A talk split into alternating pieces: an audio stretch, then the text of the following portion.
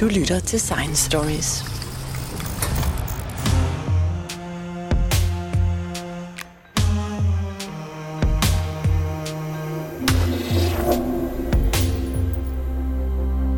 Nogle gange kommer de store spørgsmål fra helt uventede kanter og på helt uventede tidspunkter.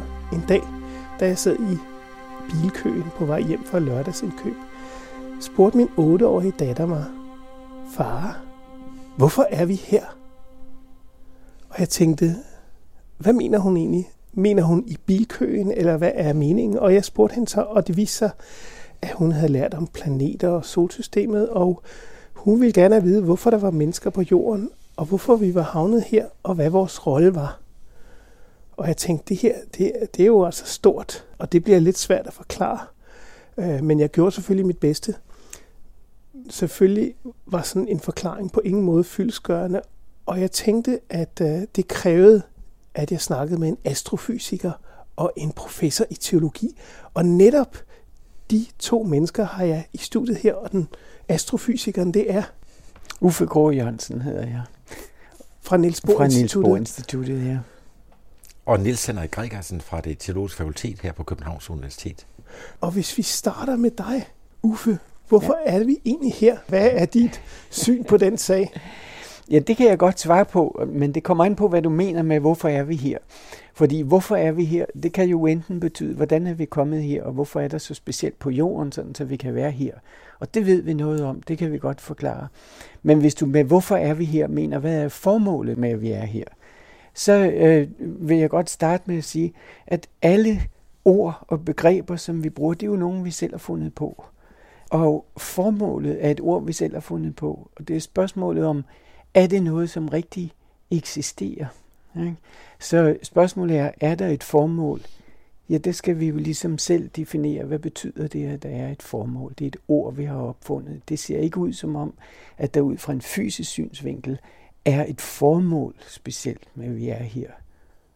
Men Niels Henrik Gregersen, har du et bedre bud på formålet? Jamen, man kan jo begynde med at sige, jamen, vi er her, sådan er det. Altså, det er sådan en slags fakticitet, ikke? At sige, øh, vi er ligesom, det er ligesom et kot, og her er vi. Øh, og det er så, stanser man måske også videre spørgsmål. Øhm, og så før vi kommer til det store spørgsmål om hvorfor og formål, som Uffe Grå øh, øh nævnede, så kunne man jo også godt sige, jamen, øh, er der så nogen mening med, at vi er her? Det ligger ligesom ind imellem, ikke? fordi det er jo det her liv, der skal have mening på en eller anden måde. Øh, og øh, det, det indgår samtidig i en eller anden form for, for, for sammenhæng. Så der vil jeg jo sige, at der kan man jo godt øh, stille sig selv det spørgsmål, hvorfor lever vi ikke i et kedeligt univers øh, fuldt af lutter-gentagelser, hvor der ikke kan stilles spørgsmål som, hvorfor er vi her? Hvor der ikke er nogen øh, blomster, der søger lyse stråler, og ikke nogen skønhed, men bare lutter funktionssammenhænge og mekaniske øh, stimuli, respons. Og der må man jo sige, at der er jo faktisk, som jeg, som jeg ser det, er der jo så en form for mening i tingene, som også indgår i større helheder, også større meninger. Og øh, det er jo sådan set, ud fra en religiøs betragtning, er det så ikke så mærkeligt, så kan man så sige, at der egentlig netop er mening med, at der skal være mening i tilværelsen. Øh, og, og der vil jeg så også sige, at jo mere mening der er i tilværelsen, det større muligheder er der egentlig for, det større åbenhed er der over for en, en, en religiøs livsforståelse, som siger, at Gud er selve det, at øh, vi er villede. Ikke kun, at vi er her, men det er, at det er så at sige, at vi er villede, vi er velkomne her i tilværelsen. Og det giver jo sådan set bedst mening, hvis der også er noget, vi kan sige velkommen til. Hvis der altså også er noget liv, der er værd at leve. Så på den måde er vi heldige, at vi overhovedet kan tænke tanken. Ja, vi er heldige, øh, og man kan også godt sige, altså jeg vil jo sige, at, vi er, at det er en gave, at vi kan det. ikke. Det er en, også en guddommelig, det er en gave givet af Gud, at vi kan det. Men jeg er egentlig, for mig er det ikke vigtigt at sidde og sætte markader på som Gud og det store formål. Det vigtige er det, at, at øh, vi altså så at sige har fået tilværelsen givet og givet som en sammenhæng.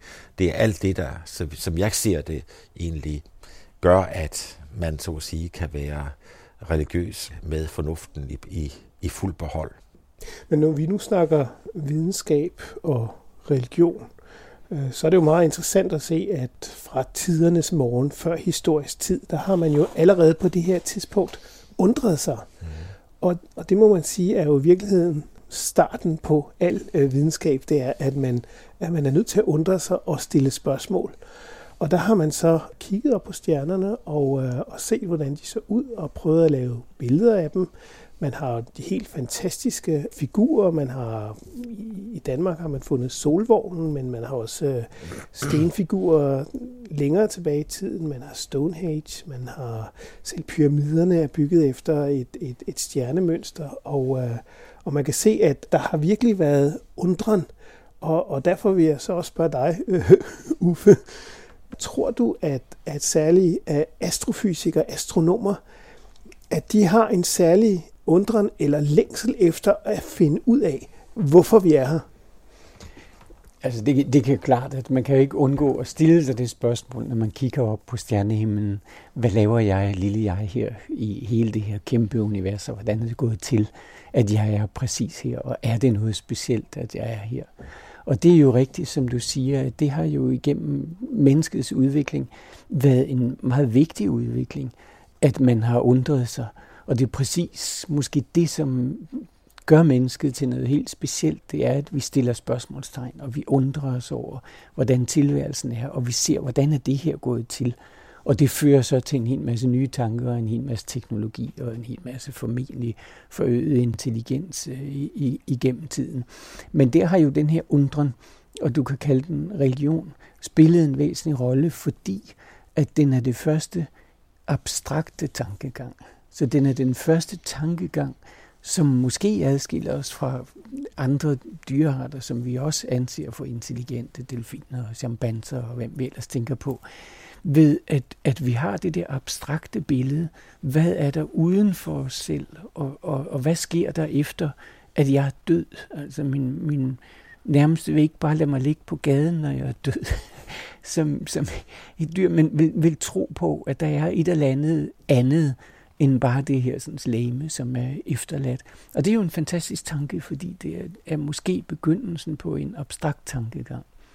Og så kan man så stille hele spørgsmålet om, om være så det billede, man er nået frem med. Og der, der er du jo allerede inde på, at det første, det er, at man har stjernebilleder, når man tror, det er væsener.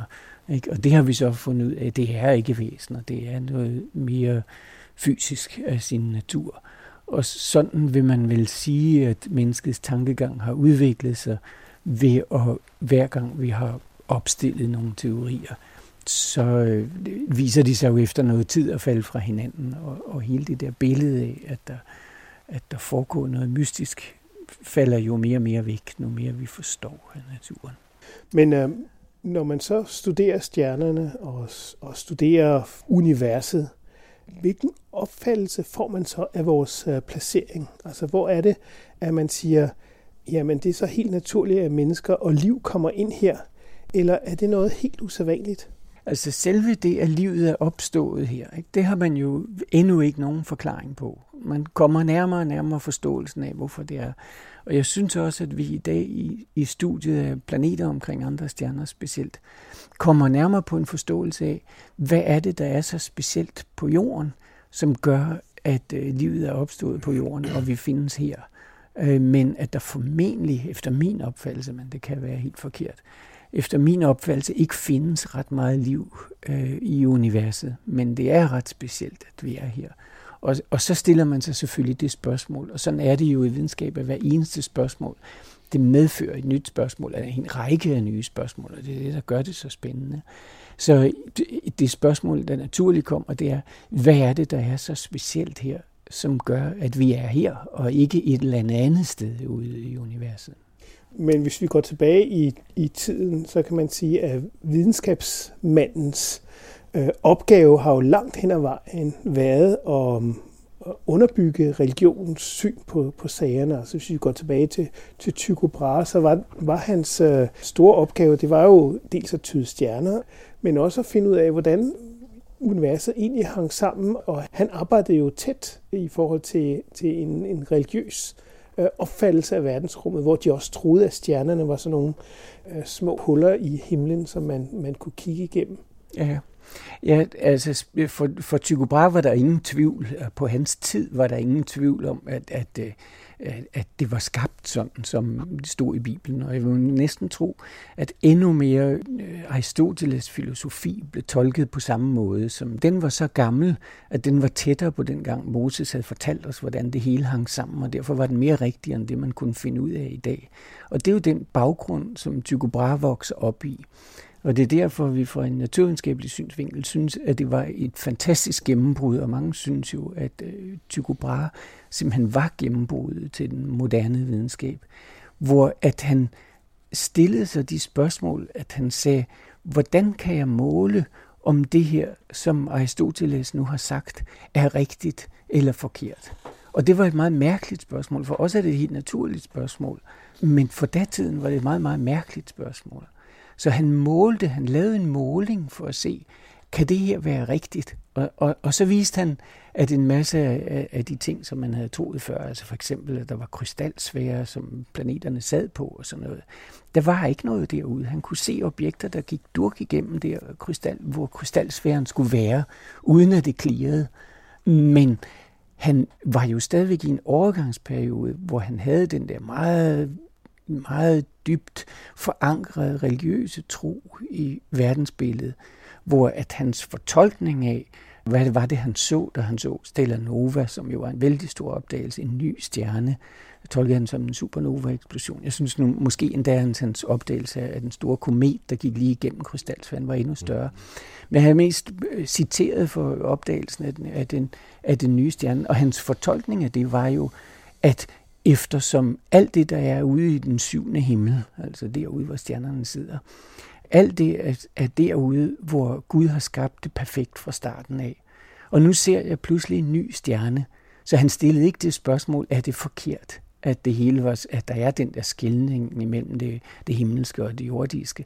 Han sagde, det må betyde, at Gud har fundet det mere perfekt og manifesterer noget af det perfekte lidt senere end fra begyndelsen af. Så han kunne ikke tænke ud over den der sådan, tanke. Så han var sådan et, et mellemstadie, som blev et, et brud til at opstille det, vi, vi opfatter som moderne naturvidenskab, hvor man opstiller teorier og forsøger at eftervise dem og stiller spørgsmålstegn ved alting. Og deraf kommer frem af at udbygge vores viden og vores forståelse mere og mere. Men på det øh, tidspunkt var det så kættersk at imødegå den traditionelle opfattelse af, hvordan verden hang sammen med, som, som kirken kom med. Og vi ved alle, hvad der skete med Copernicus og, og Galileo, som jo altså havde lidt problemer, fordi at de øh, så noget andet end det, øh, som var det officielle billede.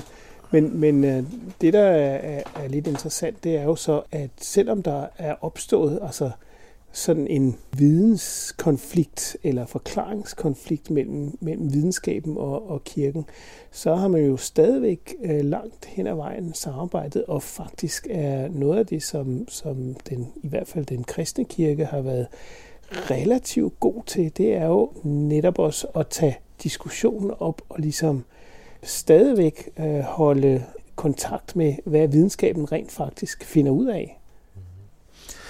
Ja, både og, ikke? Vi har jo med Galileo-affæren, ikke? Han kom jo i en, en meget stram øh, husarrest og, og, og altså blev nødt til at sige, at han ikke troede på det, han faktisk troede på af øh, den romerske kirke. Copernicus øh, fik jo udgivet sit værk om de himmelske bevægelser med hjælp fra øh, lutherske folk fra Wittenberg, men det var i Nürnberg, det skete, øh, at, at, at bogen blev udgivet. Og man kan sige, at hvis vi går tilbage til Wittenberg i 1500-tallet, øh, der virkede så Philip Melanchthon, som var Luthers højre hånd, og den måske tidens, en af tidens rigtig store begavelser. Han skrev, som teolog skrev han altså forord til lærebøger i fysik, og der fremhæver han altså faktisk Tycho Brahes observationer. Samtidig siger han, det kan jo ikke passe. Det kan jo ikke passe, fordi jorden, det står jo, at jorden er verdens centrum. Så det mente han jo som teolog. Samtidig med, siger, at de observationer er bedre end nogen andre, vi har, så dem må I bruge. Øh, øh, I skal bare vide, at det nok ikke er, øh, er den retning, at, at, at, at det ikke sådan, uh, sandheden er. Og det synes jeg er en meget rationel holdning. altså have. Øh, det vil sige, at man altså virkelig lader sig overbevise af argumenter, samtidig med, at man altså ikke kan se, hvordan det hænger sammen i det store billede. Fordi videnskabelige observationer er jo altid øh, småstykker, det kommer altid bidder som regel i hvert fald, og sådan er det vel stadigvæk i, i dag, men nogle af dem er jo så, så afgørende, som man siger, at nu rykker vi altså. Nu rykker vi altså med, med, med verdensbilledet. Nu er, der altså i, nu er der altså ikke jorden, der er centrum, men det er, men det er solen, der er centrum. Og, og også i dag er det jo øh, altså den her forståelse af det der enormt store univers, og det ved Uffe jo meget mere om end, end jeg. Men, men det fantastiske ved naturvidenskaben, som vi ikke finder mage til inden for religionen, som jeg ser det, det er, at man kan fremkomme med nogle forudsigelser øh, som faktisk så viser sig at være rigtige 100 år efter. De fleste forudsigelser er så ikke rigtige, men Einstein har jo lavet en omkring øh, tyngdebølger og den slags ting, som faktisk blev verificeret her for nogle år siden. Og det er jo en fantastisk øh, øh succeshistorie. Og derfor er jeg som, også som teolog og som almindelig sådan, øh, øh folkekirkekristen, er jeg meget glad for naturvidenskab, vil jeg bare sige. Men jeg tror på den anden side ikke, at naturvidenskaben kan, kan besvare så særlig mange af de problemer, som vi egentlig gerne vil have løst. Altså, øh, selvom vi skulle få en, en god og en bedre klimamodel, så fortæller den jo ikke, hvad det er, vi så skal gøre helt præcist. Der er vi jo selv inde i spillet. Fysikken kan heller ikke forklare mig, om jeg skal gifte mig eller ikke skal gifte mig. Og, og naturvidenskaben kan jo heller ikke sige, at om hvorfor man skal stemme på, eller hvorfor man ikke skal stemme på Trump. Det øh, er, er nogle helt andre typer argumenter, man har for den slags ting. Så i den forstand øh, synes jeg, at naturvidenskaben er det mest sådan specialiserede, og, og også i navnlig i, i astrofysikkens vedkommende, og også selvfølgelig i kvantemekanikkens øh, vedkommende, altså har det at gøre med nogle virkelig universelle træk ved tilværelsen, som ingen andre skal stille spørgsmålstegn ved, øh, slet ikke fra religiøs hold, og heller ikke fra filosofisk hold, heller ikke fra politisk hold, samtidig med, at altså at naturvidenskaben ikke øh, kan besvare nogle af de eksistentielt vigtige spørgsmål for os. Hvordan skal jeg leve, og hvad er det, der har betydning i tilværelsen? Har mit liv overhovedet en mening? Hvordan skal jeg passe ind i helheden? Hvordan hænger de overordnede mønstre sammen? Så jeg ser det som egentlig som meget sådan komplementært, altså at, at man egentlig opererer med forskellige typer problemstillinger. Altså øh, naturvidenskabens styrke er, at det ligesom er narrow, narrow scope, narrow focus hvor man så samtidig kan komme ned i noget, som faktisk viser sig at være universelt. Øh, og det er jo helt fantastisk. Mens øh, religion og filosofi og også i hverdagsliv har at gøre med sådan mere wide scope view of reality, altså man kigger på verden øh, mere ud fra et, et, et, et syntetisk samlet øh, perspektiv, hvor man må øh, prøve på at forholde sig til mange forskellige slags ting, og der er der jo ikke altid så klare løsninger, som der er i, i øh, og i hvert fald ikke matematiserbare løsninger. Og det er også min, mit indtryk, når jeg spørger forskere, jeg bare begynder at stille spørgsmålet, hvorfor, så er vi allerede på gal kurs, fordi at, at det er netop et spørgsmål, man som regel ikke kan besvare i naturvidenskab, fordi det er en grundlæggende præmis, som, som naturvidenskab ikke beskæftiger sig med. De kan sige, man kan sige hvordan, men ikke hvorfor, men Uffe Grå, er der ikke nogen steder i naturvidenskaben, hvor man alligevel føler sig influeret af religion, eller hvor man alligevel bliver drevet af ens øh, kulturelle baggrund eller ens øh, baggrundsviden på det område? Mm, nej, det synes jeg egentlig ikke, øh, at der er. Men altså, naturvidenskaben er jo drevet af en, af en bestemt metode, den naturvidenskabelige metode. Ikke? Og den er jo velegnet til at opstille modeller, og det vi er så stolte af inden for naturvidenskaben, det er jo netop det, at man opstiller en model, og så skal den her model for at være meningsfyldt forudsige noget. Ikke? Og det skal man kunne gå ud og måle, og hvis det viser sig at være forkert, så falder modellen. Ikke?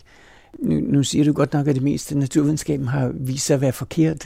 det, Øh, det er både rigtigt og forkert. Ikke? Jeg er nok ikke helt enig i det, fordi at naturvidenskaben har jo været en udvikling, hvor det har været øh, lag på lag. Ikke? Og, og Newton udtrykte jo selv i det her velkendte citat om, at, øh, at hvis jeg er kommet længere end andre, så er det fordi, jeg står på skuldrene af dem, der stod før mig. Og det er jo netop det, naturvidenskaben gør. Den bygger op klods for klods på sikker grund, at det her ved vi hvad det er. Og det er netop fordi, den har den metode, at hvis, hvis den forudsiger noget forkert, så vælter den, eller så skal den modificeres, så skal man finde ud af, hvad er det, der er galt. Ikke? Og det er det, vi er så glade for, inden for, man kan ligefrem sige selvglade for inden for naturvidenskaben, at vi kan det, ikke? fordi det gør, den, det gør den troværdig. Og det, det er selvfølgelig der, man som videnskabsperson synes, at, at religionen måske mangler noget i den der selvkritik, i at øh, religionen kunne forudsige et eller andet, og så hvis det viser sig ikke at være rigtigt, så falder teorien. Men det gør den ikke, fordi at, at øh, og det er selvfølgelig i, i det forskellige ting, som man beskæftiger sig med, fordi religionen ikke forudsiger noget, der er så konkret, så at det ligesom vil vælte religionen som sådan. Men øh, deri er der en, en, en stor forskel. Ikke? Og jeg synes ikke, at, at, øh, at naturvidenskaben er drevet af, af religion som sådan. Altså, jeg synes ikke, at der ligger religiøse øh, baggrunden for nogle naturvidenskabelige teorier, kan tænke på. Nej, men man kunne godt øh, altså, forestille sig, at nogle naturvidenskabelige fænomener har, øh, altså kan man godt finde sådan nogle religiøse hvad skal man sige, paralleller til for eksempel Big Bang og skabelsesberetningen. Altså jeg har hørt forskere snakke om før Big Bang, altså at der ligesom har været en tid før, at der overhovedet var noget Big Bang, og der er øh, måske rester af det tilbage i universet. At man kunne godt forestille sig en anden tolkning end lige den, der ligner vores uh, egen skabelsesberetning yeah. om, at verden er skabt en yeah, gang for alle. Jeg kan godt se, at du, du ligesom fisker efter, kan, det, kan man ligesom tage en analogi der og ja. sige, at fordi at uh, religionen siger, at der var en begyndelse, og, og det, der blev det helt skabt, så har det influeret, at nu tror vi på, at der var en begyndelse med et Big Bang. Men sådan er det jo ikke rigtigt, fordi der var jo meget, meget længe to øh, konkurrerende teorier, hvor den ene sagde, at øh, universet havde været her altid. Det var den, der hed steady state. Ikke? Øh, og egentlig en ganske imponerende teori, der kunne forklare mange ting, specielt da man ikke havde ret mange data. Øh, og, og så var der en konkurrerende teori, der syntes, at man bedst kunne forklare det, man ser i naturen, ved at der havde været et Big Bang. Og, og den eneste grund til, at man i dag tror på, at der har været et Big Bang, øh, det har jo ikke at gøre med, med skabelsesberetningen, men det har at gøre med, at Big Bang-teorien er i overensstemmelse med mange flere observationer, som man ser, øh, end, end øh, den anden teori om et, et steady state. Så derfor, det er derfor, og ikke på grund af noget andet, end man i dag tror, at der har været et Big Bang. Mm. Men når det så er sagt, øh, så kan man sige, ja, falder Big Bang-teorien en dag? Både ja og nej, ikke? fordi der, der er vel ikke nogen, der er i tvivl om, at det er ikke det endelige svar. Og det er jo noget af det, der er så fantastisk ved naturvidenskab. Vi når aldrig det endelige svar, men vi kommer hele tiden dybere og dybere lag ned på sikker grund. Ikke? Og i dag er der jo mange, der arbejder med netop det spørgsmål, som du er inde på. Hvad var der før Big Bang, og hvordan gik det til, at det var der? Og der er sådan en gryning af øh, nogle forståelse af, hvad er det egentlig, som Big Bang forudsiger omkring de allerførste brøkdele af et sekund? Og kunne vi lære os noget om, hvordan gik det til, at, at det kom i gang? Er det sket en hel masse andre steder? Er vi en del af et multiunivers, hvor at, at vores boble ligesom er noget, der, der sker over en lang tidsskala i forhold til menneskets levetid, og måske endda i forhold til vores jord og vores solsystems levetid, men at, at det er en eller anden boble i et stort intet, og dermed kommer man lidt tilbage til uendeligheden, kan man sige. Men det er ikke sådan, at man pludselig forkaster den, og nu siger vi, at nu er vi tilbage til den teori, vi havde før om, at alting var uendeligt, og nu går vi væk fra, at det, at det er skabt. Det bliver dybere og dybere forståelse hele tiden. Niels Henrik? Ja, altså, jeg tror for det første, det er rigtigt, at, at religion drejer sig ikke om, om, om forudsigelser. Så det er en anden måde at erkende på. Det er meget også at komme dybere og dybere ned, for eksempel i forståelsen af, det, hvad det vil sige at være menneske. Og det er jo ikke sikkert, det har været fuldstændig, så, for, så fuldstændig forskelligt at være menneske for 2.000 eller 10.000 år siden og i dag. Øh, der er jo rigtig mange ting, i hvert fald, man kan genkende, når man læser gamle tekster om magt, om kærlighed og jalousi og sorg og bekymring for slægtens fremdrift osv. Øh, men jeg øh, vil måske nok alligevel stille spørgsmålstegn ved det billede, som, som Ufo Grå øh, Jørgensen giver af, at det ligesom, at naturvidenskab ligesom er en progressiv afdækning af af, af så at sige, mere og mere sandhed. Det findes der jo faktisk eksempler på. Øh, lad os sige, øh, teorier om, øh, om kontinental drift og den slags ting, som er øh, så, at sige, så velunderbygget, som man i dag ikke stiller spørgsmålstegn ved det. Øh, og der findes rigtig mange gode eksempler på det, men man kan jo også godt gå over et mere øh, så at sige, filosofiske ende, også af fysikken. Da Newton skrev sit, sit værk, der opfattede han materie altså netop som små Lego-klodser. Jeg synes, at du, øh, Uffe, også nævnte klodser, små klodser. Den måde, hvor man ligesom kan bygge det op han opfattede al materie som bundet til små partikler, som bliver sat sammen på bestemte måder. Og det er jo egentlig også den måde, man har lært det hen i skolen med molekyler og makromolekyler osv. Så, videre. så videre. så det har jo så til en vis gyldighed, men jo ikke på, øh, men jo altså ikke på subatomart niveau, og, og, og altså netop ikke på, på et dybere niveau, så man må jo sige, at selve ideen om, at der er noget, der er materielt, er jo fuldstændig anderledes i dag. Det vidste allerede Bertrand Russell i 1920'erne, at the old, old-fashioned concept of matter is, is obsolete. Det er simpelthen ude af drift. Og så er der andet også ved naturvidenskaben, som, som jeg jo egentlig altid har regnet med, med ville være det stabile, som for eksempel øh, Newtons tyngdekraft, øh, hvor man alligevel sådan diskuterer, om der er sådan en modificeret dynamisk øh, øh, øh, tyngdekraft, når man kommer ud på store afstande. Det er slet ikke noget, jeg har forstand på. Og, og jeg vil sige, jeg håber sådan set, at, at, det er, at det er stabilt på en eller anden måde, og vi bare mangler at finde nogle partikler. Men jeg synes egentlig, at, at øh, der alligevel sker så mange øh, totale skift i naturvidenskaben, at jeg ikke synes, at man kan sige, at det er bare en progressiv afdækning af virkelighedens natur. Byggesten for byggesten. Altså det, der, der sker omkalfatringer af vores verdensbillede øh, med jævne mellemrum. Og jeg tror, at det øh, måske også viser sig ved det område, som, hvor vi også har videnskab om, som jo egentlig er meget mere usikker, nemlig hele det mellemområde, hele det biologiske område. Altså, da jeg øh, interesserede mig for forholdet mellem religion og naturvidenskab i 1980, og 1980'erne, der var det helt store dyr i åbenbaringen, det var jo sådan det, den genetiske determinisme.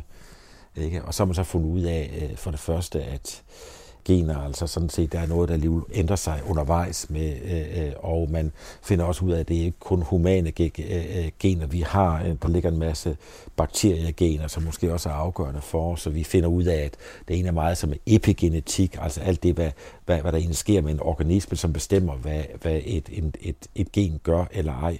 Så der kan man jo sådan set godt tale om, at der var en form for filosofisk ideologisering af en del af naturvidenskaben, som, øh, som jo egentlig ikke har været køn, men som alligevel har præget hele den folkelige debat om, om genetik i rigtig mange år, samtidig med, at der faktisk findes gener for nogle bestemte sygdomme. Så det har jo ikke været omsonst, men men der har været en eller anden form for, for, for, for tro på, at hvis noget er genetisk bestemt, så er alt genetisk bestemt. Og, og, og det har faktisk ført til, til, altså der er jo ikke nogen, der tror på det i dag, øh, men det, det er stadigvæk må, den måde, man, man hørte omtalt i medierne og, og andre steder.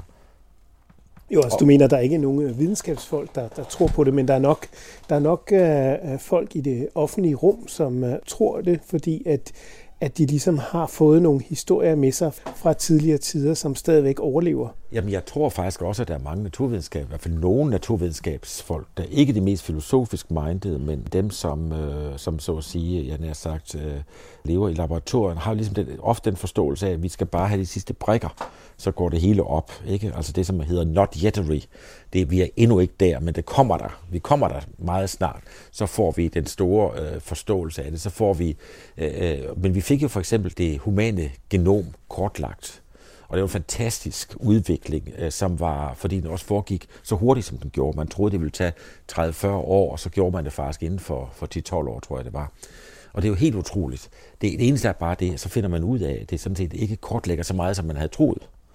Netop fordi øh, ideen om, at generne determinerer vores adfærd, øh, faktisk ikke har vist sig at, at være rigtig.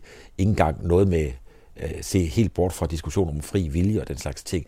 Det gælder allerede så at sige vores, vores, øh, vores kropslige øh, øh, øh, genese, som ikke er fuldstændig genetisk øh, fastlagt i detaljer. Jo, jo, det er, der, det er derfor, at, at enige tvillinger ikke har samme fingeraftryk, og der skal så lidt til for, at man faktisk er en lidt anderledes øh, person, eller har nogle anderledes uh, træk, end en fuldstændig øh, ens uh, genetisk kopi har. Men jeg, jeg tænker også på, at hele, hele diskussionen omkring evolution og udviklingslæger har jo også været, selvom det har været sådan en videnskabelig drevet udvikling, har, har der jo været masser af diskussion med øh, religion omkring det her. Selv, selv Darwin havde jo en vis religiøs baggrund, selvom han stillede sig op og var, jeg vil ikke sige ateistisk, agnostiker kaldte han, han sig. Han var ikke ateist. Nej. Han sagde netop, at han ikke er ateist. Han er agnostiker. Han siger, ja. at det, de store spørgsmål om hvorfor, som du startede med, det ligger egentlig uden for, hvad mennesket nogensinde ville kunne opnå erfaring med.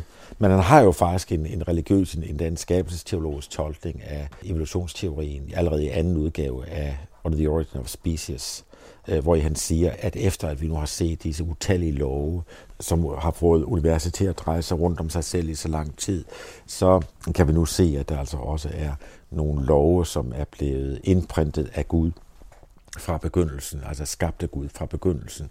Så han er jo et eksempel på en, som egentlig starter sådan set i en form for religiøs bevidsthed, der så virkelig også bliver udfordret af hans øh, videnskabelige opdagelser, fordi den form for religion, han var opdraget med, det var den viktorianske teologi, hvor hvis der var Gud, så skulle der være et, et formål, hvor alting gik OP op, og så skulle der være noget, så skulle vi have en perfekt verden. Og verden er bestemt ikke perfekt. Ikke? Så, så det, der egentlig har ført til, er jo en helt ændret teologi. Ikke? Så det i hvert fald kan man sige, at moderne evolutionsbiologi har, har ændret forståelsen af, hvad det vil sige at være skabt, og også at være, en, en, en, at være undervejs og, og, og være ufuldendt inden for teologien og religion osv. Men hvis jeg skulle sige noget om, hvor bevæger vi os hen, og det ved jeg ikke, om vi er kommet til allerede nu, men så vil jeg sige, at den modstilling mellem det, som er rent sekulært, altså noget, som er rent sekulært, og jeg synes, at naturvidenskaben skal være rent sekulær, og jeg har ikke nogen ønske om at blande Gud ind i det, øh, ikke andet, end, øh, ikke andet på den helt almindelige måde, end at øh, i øh, Johannes evangeliet hedder det jo også, i begyndelsen var ordet, og der står altså logos. Ikke? I begyndelsen var tanken, logikken, øh, altså det som så at sige er, som naturvidenskab vil sige, det er som set talverden, eller den numeriske verden, eller den, selve den struktur, som er. Øh, så på det, på det punkt er der jo egentlig, mener jeg egentlig, fælles forudsætninger for, for i hvert fald kristendommen og, øh, og, øh, og, øh, og naturvidenskaben, som ikke kun er historiske, men egentlig også var ved.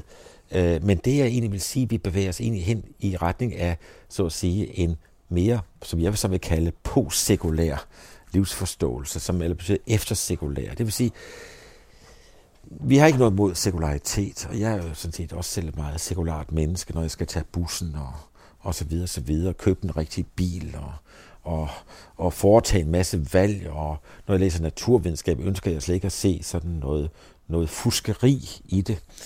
Øh, samtidig med, at øh, det at man altså også lever i en eftersekulær tilstand. Det vil sige, at det egentlig ikke er en konflikt, så du har egentlig ikke slet ikke det spørgsmål, er det rent sekulært eller er det rent religiøst?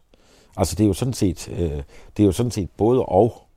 Og denne både og mentalitet, den mener jeg egentlig øh, har rigtig meget for sig. Det er måske også fordi jeg selv tænker sådan. Men jeg mener faktisk, at man også kan se det også i forskellige øh, undersøgelser, navne i USA, hvor der har været nogen, der har været så at sige, religiøse modstandere af evolutionsteorien, at der faktisk er flere og flere, der har denne såkaldt postsekulære opfattelse af, at, at, at det er altså den måde, hvor tingene hænger sammen på. Og hvis man altså tror på, på Gud, tror på et, et, et, et højere kraft, som, som ligger under tingene, og, og, som, og som omfatter tingene, og som på en eller anden måde er, er involveret i, i verden, så involverer det altså også alt øh, evolutionsprocessen, og dermed altså, altså også alt det, som faktisk gør ondt ved verden. Og, og det har man netop set med, med kreationisme og intelligent design, ja. at, at der er nogle øh, ret militante grupper, som, som virkelig øh, arbejder på at overbevise folk om, at den, den tolkning af evolutionen, netop at der ikke har været nogen, at den er den rigtige. Altså det, vi har været befriet for i Danmark, øh, der var en undersøgelse, som Gallup lavede, jeg tror det var i 2006, som sagde, at 82 procent af danskerne øh, var øh, overbeviste om, at, at, Darwin sådan set, at der, den evolutionsteorien havde overordnet set ret. Det år var der tilfældigvis også 82 procent af Danmarks befolkning, der var medlemmer af Folkekirken. Og så siger jeg så, at der må, det behøver ikke være de samme 82 procent, vel? men der må alligevel være et vist overlap. Ikke? Og, og, altså, og, og det vil sige, at, der egentlig har, at man egentlig har det meget komfortabelt med, øh, med evolutionsteorien. Det, man ikke har det for komfortabelt med, er jo det, at evolutionsteorien viser det, man altid har vidst lige siden Jobs bog blev skrevet, nemlig det, at tilværelsen gør ondt og der er nogen, der dør, og der er lidelse i, i, i tilværelsen. Ikke? Og det kan man jo ikke ligesom øh, beskylde. Det er, det er Darwin, der har fundet på det onde. Det er jo så at sige været der hele tiden. Han har bare haft en teori, der viser, hvorfor det er sådan. Han har måske nok beskrevet det på en mere konkret måde, som, som man kan udvikle til en, en, en dybere forståelse af udviklingen øh, hvor det måske nok kan være lidt svært at bruge de religiøse skrifter til at, at komme dybere ned i, hvordan er det udviklingen foregår, og hvad er det, der sker, hvad sker der med mennesker, hvad sker der efter at mennesker holder op med at eksistere, hvor bevæger vi os hen. Ikke? Jamen, det, lige det spørgsmål er der jo det, ikke nogen, der, der ved noget om, nej, kan vi sige. Hverken Darwin, det, eller, eller du, eller jeg, eller nogen. Øh, så, så, så der ja. er jo mange ting, man ikke... Men jeg vil sige, at, at for eksempel er der jo sådan nogle ting, at alt det, der gør, at vi virkelig, altså at sorg og glæde, de vandrer til håbe. Lykke og ulykke, de gange på red, sagde gamle uh, Kingo. Og det vil sige, at de ting, der virkelig betyder rigtig meget for os i kærligheden, er jo også det, der gør, at det gør rigtig ondt, når i forbindelse med død og skilsmisse og, øh, øh, og andet. Og man kan sige, at de sammenhænge øh, ligger der jo altså også i biologien, som siger, jamen altså, det er den samme følsomme krop, som gør, at jeg kan føle varme og kærlighed, som ja, gør, men, at jeg også kan blive tortureret. Ja, det, ikke? det er rigtigt, men der, der er en væsentlig forskel. Ikke? Og den væsentlige forskel, den er nok deri, at i naturvidenskaben er man meget konkret. Ikke? Men, men det, du fortæller om, det, om, om de gamle skrifter, det er jo en, en moderne opfattelse af dem. Ikke? Så det betyder bare, at det, der står, det kunne man på det tidspunkt opfatte sådan, som det passede ind i min tilværelse på det tidspunkt. Men i dag, der opfatter jeg det bare sådan, så det passer ind i min tilværelse. Og det, det synes jeg er rigtig fint. Ikke? Og det øh, er jo, hvis religionen som sådan kan tjene som en inspiration til, at jeg prøver at forstå mig selv, og forstå min menneskelige værd, og forstå mine omgivelser, og forstå alle de der sådan, begreber, som er vigtige for os øh, i hverdagen, så er det jo meget, meget fint. Der, hvor det bliver et problem, det er der, hvor at, at man, man siger, og hvor jeg sådan set mest ser en, en fare i religionen, men ikke i den måde, du beskriver den på, men i, i religionen som sådan, det er, at man kan ikke undgå at sige, at hvis man har en religion, så er man bedre vidne end dem, der har den forkerte religion. Ikke? Og det giver jo anledning til en konflikt, en kamp, som er forskellig fra den, du snakkede om før, når du snakkede om Newton, hvor du ligesom sagde, at Newton opfattede tingene som partikler, øh, og den teori faldt fra hinanden.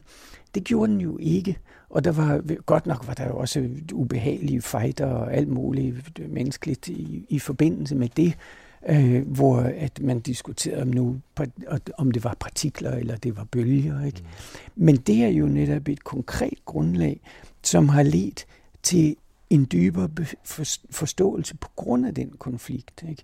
som har ledt til, at øh, det er bare, når vi taler om partikler, når vi taler om bølger, så er det bare fordi, vi skal lægge nogle ord på, og det skal sættes ind i vores sprog og ind i vores begrebsverden. Og man kan opfatte et atom eller en subatomar partikel, både som en partikel og som en bølge. Og der er ikke noget forkert i det. Altså begge beskrivelser er rigtige, men de dækker bare noget fra vores hverdag, som ikke er fyldskørende. Vi har simpelthen ikke sprogbrug øh, til at komme ned i, i de der sådan, detaljer. Og det er der, som matematikken så er så fantastisk, fordi man kan skrive den matematiske ligning op, og det, det er det. Ikke? Og så kan man diskutere, hvad betyder det i vores hverdagssprog. Altså, jeg, jeg, er faktisk, jeg er jo faktisk enig med dig i, at, at det, som er naturvidenskabens styrke, det er den der sans for det konkrete, og øh, øh, som samtidig kan åbne for, for så at sige, en, en dybere verden. Fordi øh, den åbner en dialog på noget konkret, ja. hvor man ikke står som to partner, der bare holder fast i sit, nej, jeg ved bedre. Nej, øh, men det tror jeg egentlig også, at du kan sige om, om øh, inden for religionens historie, lad os sige i forhold mellem katolikker og, og protestanter hvor der jo faktisk har været kampe der. Og, ja, det var ikke og, særlig fredeligt, som det var, jeg forstår nej, nej, historien. Det, det var det bestemt ikke. Øh, øh, det var det bestemt ikke. Men det er det jo sådan set blevet. Og det har jo sådan set, resultatet er blevet, at der er nogen, øh, at, at katolikkerne har lært nogle ting af protestanterne, og øh, som for eksempel har været, at man faktisk skal fortælle om, kunne fortælle om kristendom i hverdagssprog, og, og, og begynde at lave katekismer og faktisk reformere sig selv, afsked, skaffe og aflade og hvad ved jeg. Mens den protestantiske kirke egentlig måske i dag i det, i det sene 20. århundrede har, har, har så at sige, opdaget, at man kan ikke lave en, en protestantisme, en tro, der er fuldstændig uden rituel bevidsthed, altså uden kult, uden, uh, uden en, en, en, en sans for det, man gør, og det faktisk har en betydning, det man gør, ligesom det også har betydning, det man gør med hinanden hjemme omkring ved middagsbordet. Også der har vi så at sige nogle, nogle små ritualer, som ja. faktisk er med til at, at få vores verden til, til, til at, at hænge sammen. Så, ja. jeg, så jeg mener egentlig, at der er nogle læreprocesser inden for religionen, men jeg kan, men jeg og jeg vil sige, at nogle af dem kommer også fra naturvidenskaben. Men det kommer ikke kun fra naturvidenskaben. Der er også andre kilder til, øh, til altså religiøs fornyelse. Mm. Du, du var lige inde på noget, Niels Henrik, øh, omkring øh, ondskab, som jeg synes er ret interessant. I, I det hele taget, at der findes uheld, eller, eller at tingene ikke fungerer, som man nu forestillede sig, de gerne ville. At man kan blive kørt over en bil, eller, eller komme ud for en alvorlig ulykke, eller, eller at der sker alles sådan eller folk er onde ved hinanden. Jeg mener, hvis man tror på en eller anden form for Gud, må, må den Gud vel også være ansvarlig for al den ondskab og ulykke, der foregår? Eller, eller hvordan, jo, hvordan altså opfatter på, man det?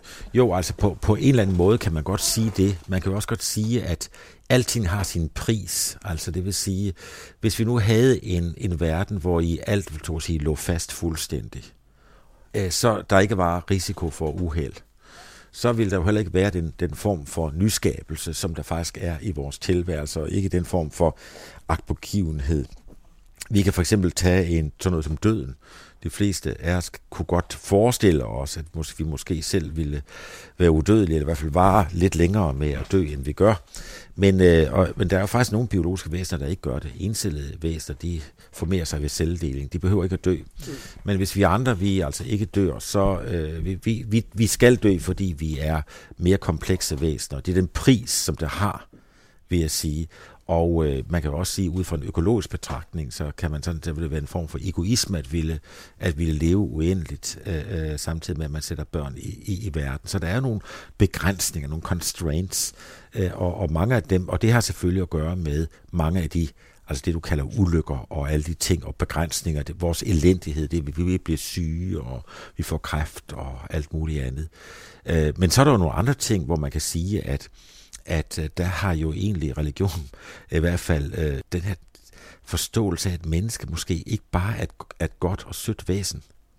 Altså, det har jo været, så at sige, øh, humanismens idé, og jeg forstår mig egentlig som humanist på mange områder, men jeg deler ikke den tro, at mennesket er, er, er bare at, er, så at sige, et ind, øh, indefra og ud er et, er et, et, et godt menneske. Jeg kan slet ikke få... Og, og der er altså et eller andet der, hvor man siger, at, at, at hvis man, man også der skal ned på til en dybere forståelse, hvad det vil sige at, at være menneske, hvor i det også viser sig, at menneske er også et, et, et, et, et kæmpende dyr og, og, og, et, og dyr, der føler sig sårbare og derfor slår til, og så videre, så videre, at øh, så vi altså ikke kan lave sådan et, et retuscheret, øh, pænt billede af, hvad det vil sige at menneske, at, at være menneske, og så er det egentlig kun fordi, vi, vi får en tagsten i hovedet, af, af, at, at, at verden gør ondt, eller at vi får kræft. Det skyldes altså faktisk også øh, øh, krig og, og rigtig mange andre ting. Mm. Og det kan der, der kan man jo så spørge sig om, om, om man behøver religionen til det, ikke? fordi religionen giver måske nogle tankeinput til, hvordan skal vi komme omkring det der og opføre os bedre. Men forståelsen af den, den ligger jo i evolutionen, den ligger jo uden for religionen, ikke? fordi hvis en fortolkning af, hvorfor er det, vi opfører os så uhumant, eller netop humant måske desværre, som vi gør, jamen det er jo netop den der konflikt i evolutionen om, at vi vil gerne overleve. Ikke? Og derfor gør vi sådan og sådan. Og, og for at overleve, så, så, så er det bedst, at vi var lidt aggressive i nogle situationer øh, og, og ubehagelige. Ikke? Og det forklarer evolutionen jo ganske godt. Og ved at se på, hvad var det, hvad, hvad var det, hvad var det godt for et, et, for, et, for et jagende dyr, så kan vi jo forstå vældig meget om os selv, om ting, som vi egentlig ikke rigtig vil stå ved, eller ikke rigtig synes var, var den måde, som vi gerne vil være på. Nej, men så vil jeg sige, omvendt kan man jo sige, at, at der er jo sådan set meget ondskab i den her verden, der er blevet favoriseret af naturvidenskab. Altså det er jo for eksempel selve Ej, det, uh, ra- det. raceideologien, som jo har været altså en, et, en, en, en forudsætning. Uh, og den opfattelse af, at, at, at, at menneske egentlig ikke er andet end et dyr. Det er ikke, det er ikke den naturvidenskabelige øh, fremskridt, som har gjort det, men det er brugen af naturvidenskabelig viden, og hver viden, vi får, den kan bruges godt, og den kan bruges dårligt.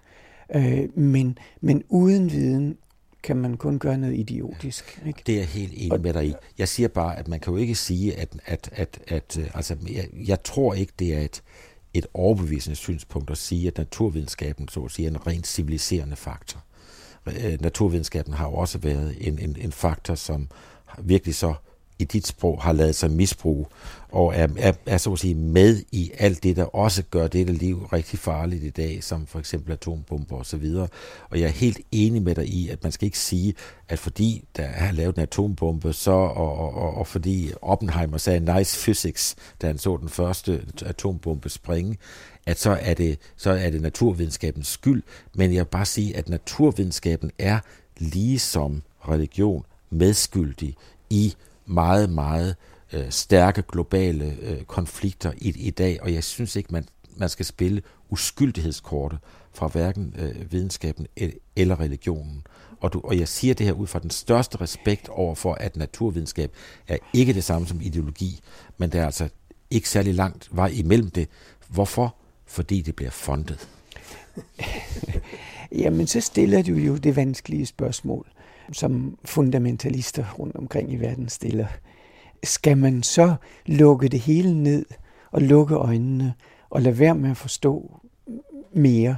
Øh, fordi at, at så, hvis man, hvis man lader være med at forstå mere end en kølle, så kan man ikke slå med noget, der er vanskeligere end en kølle. Og hvis man forbyder at fremstille noget, eller forske i noget, eller tænke over noget, der er mere kompliceret end en kølle, så kommer vi aldrig til at slås med andet end køller. Det er rigtigt. Men, men det er jo ligesom en vej, som ikke rigtig er, er førbar, og det, det ved jeg godt, at vi er enige om. Ja, det er, og det er, det er vi. Jeg er glad for, at vi er enige og, og jeg om. Ikke? Er enig og der i, tror jeg, at der er ikke anden vej i, i det der sådan, problem med, at, at som jeg tror, vi også er enige om, at naturvidenskaben afdækker mere og mere, og det kan bruges godt, og det kan bruges dårligt. Og vi må afdække, hvorfor vi bruger det dårligt. Og der skal man måske nok have lidt mere respekt, synes jeg, fra de mere bløde videnskaber. Og der kunne jeg godt tænke mig, at man fik lidt mere blød videnskab ind, at man, at man fik ren naturvidenskab ind. Fordi der mangler en, en, en forståelse af, hvad er det, vi gør? Hvorfor opfører vi os på den her sådan, måde? Ikke? Og der er evolutionen jo god, fordi at den, øh, den afdækker noget om, det er vores baggrund her, og derfor opfører vi os sådan. Men det har i virkeligheden ikke noget at gøre med den måde, vi godt ved, vi burde opføre os i dag. Nej. Og det ligger så over på grænseområdet til psykologi og sociologi, som jeg synes, man, man kunne vinde meget ved at fokusere Det er jeg meget enig i, hvis jeg lige må bare gøre den tankegang færdig. Hvis nu siger, at det ene er viden om verden, og det skal vi have naturvidenskaben til. Religion skal ikke ind og blande sig der, og, og man, altså, jeg er meget taknemmelig over for, at der findes den type basis naturvidenskab. Men vi skal så også noget andet. Vi skal så at sige også have viden om, hvordan vi selv bliver transformeret. Og, og, og altså så vi faktisk undgår disse ensidige brug af det. Og, jeg, og det er faktisk der, at jeg mener, at religion altså også er en civiliserende faktor, ligesom religion altså også er en usi, har været en usiviliserende faktor, ligesom altså også naturvidenskaben både har en, en civiliserende side, men altså også har haft en usiviliserende side. Men Uffe, der findes jo også øh, teorier inden for naturvidenskaben, som ligesom bygger på, på store øh, tankerækker, og som så alligevel på en eller anden måde ikke rigtig finder indpas og, og, og ligesom forsvinder igen. Jeg tænker for eksempel på øh, hele superstrengsteorien. Det er jo et område, hvor at, at, man, øh, at man var rigtig, rigtig langt, kan jeg huske, sådan for, for 20 år siden, og det var det helt store øh, vidunder. Man snakker ikke rigtig mere om, om superstrenge.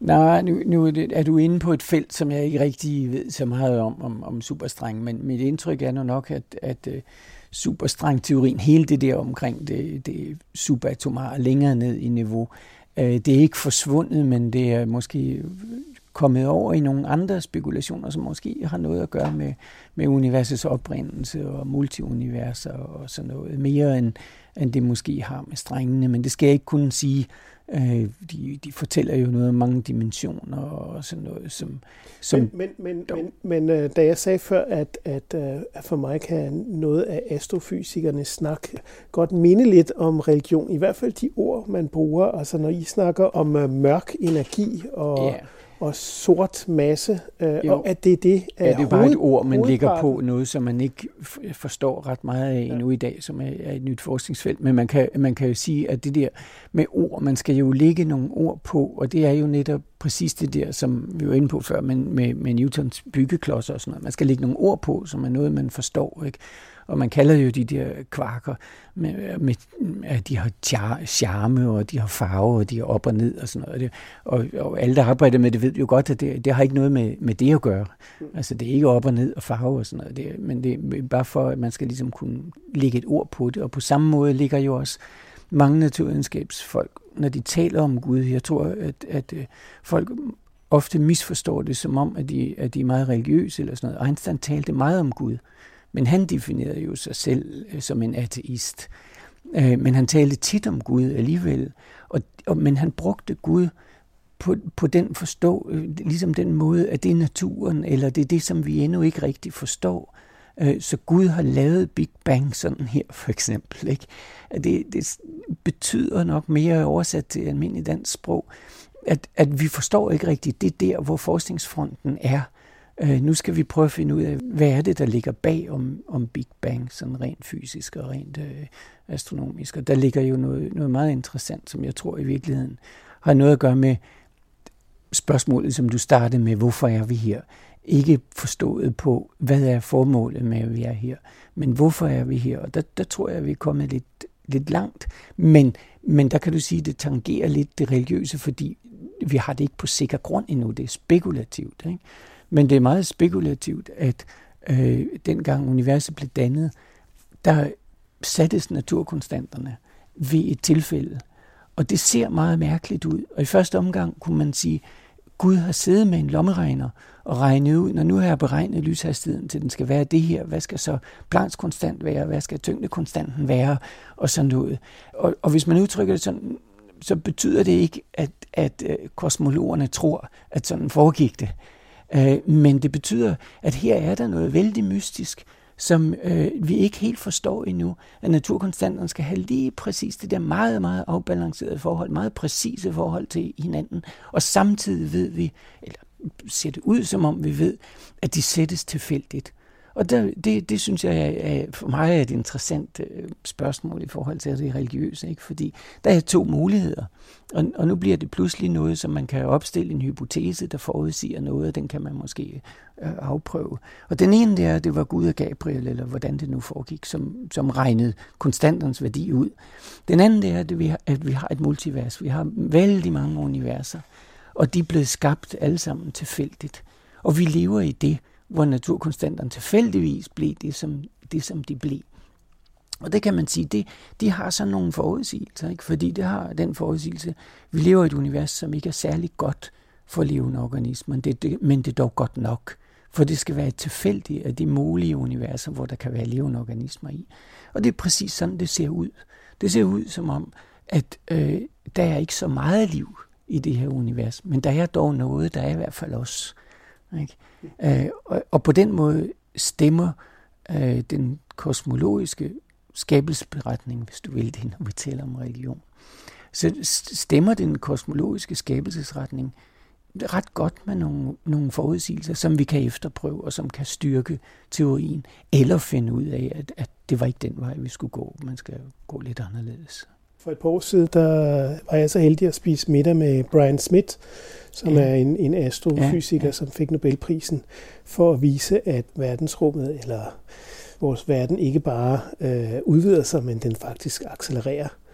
Og jeg kom så til at spørge ham, hvis det accelererer, vil det så betyde, at vores atomer ligesom bliver trukket fra hinanden, og at lige pludselig så er vi, er vi der ikke mere? Mm.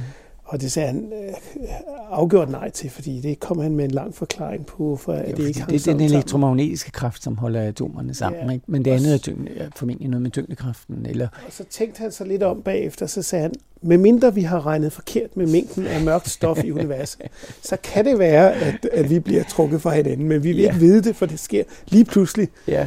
Og det er jo netop fantastisk, det der, ikke? at medmindre vi har regnet forkert, fordi der er noget, hvor man kan komme videre på og komme til noget konkret. Ja. Forholder det sig sådan, eller forholder det sig ikke sådan? Og det forholder sig enten eller. Men Nils Henrik Gregersen, jeg må stille dig det spørgsmål også. Ja. Finder vi nogensinde svaret, eller findes der et fornuftigt svar på, hvorfor er vi her? Nej, det synes jeg egentlig ikke, fordi det er jo egentlig et, man kan jo sige, vi kan kun være her, hvis vi er led i en struktur, som er større end os. Og den struktur må jo, må jo altså så også have en eller anden form for,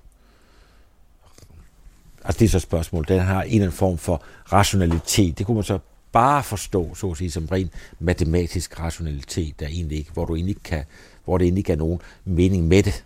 Men der må alligevel være den der mening i det, for at det giver mening at stille det spørgsmål, hvorfor er vi her? Hvorfor er verden så smuk? Hvorfor er alting ikke, ikke kedeligt? Og det, som øh, man kan sige, at, at, at det, som talen om Gud gør, det er at sige, jamen der er en form for, vi er så at sige del af et mentalt felt. Øh, vi er del af, af, af noget, som, som også indbefatter altså matematik, men som samtidig også indbefatter følelse. Så det er et spørgsmål igen, lever vi så at sige i et følelsestomt univers, og så er det så at sige kun os, der hver især projicerer følelser over, over i hinanden. Og det vil sådan set være den, den, øh, den så at sige, mere humanistiske version af det.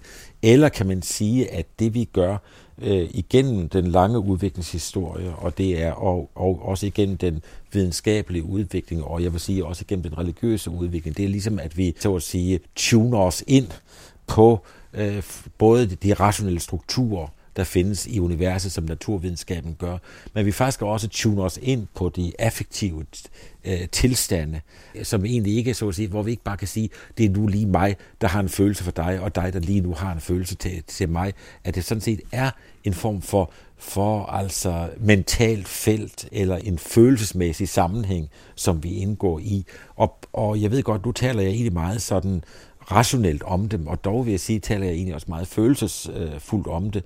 Øh, og jeg tror faktisk, det er det, der menes med Gud. Øh, Gud er ikke én person, vel? Det har jo aldrig været, været meningen, der sidder et sted. Det er jo ikke sådan, man har tænkt om Gud i, øh, inden for kristendommen. Det er kun børn og, og, og barnlige sjæle, der har tænkt sådan.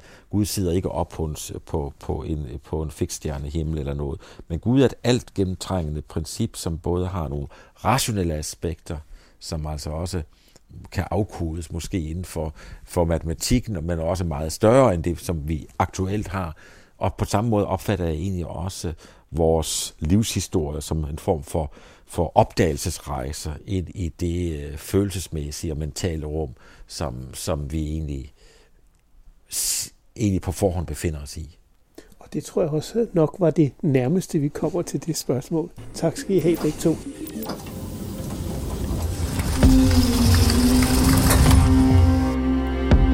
Hvis du holder af historier om videnskab, kan du finde Science Stories hjemmeside på www.sciencestories.dk.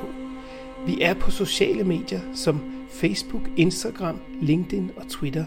Du kan finde vores podcast på de fleste podcastudbydere som SoundCloud, Podimo, Spotify, og hvis du bruger Apple Podcast, må du meget gerne give os en rating og en kommentar, så andre også kan finde os. Jeg hedder Jens Deget, og dette var Science Stories.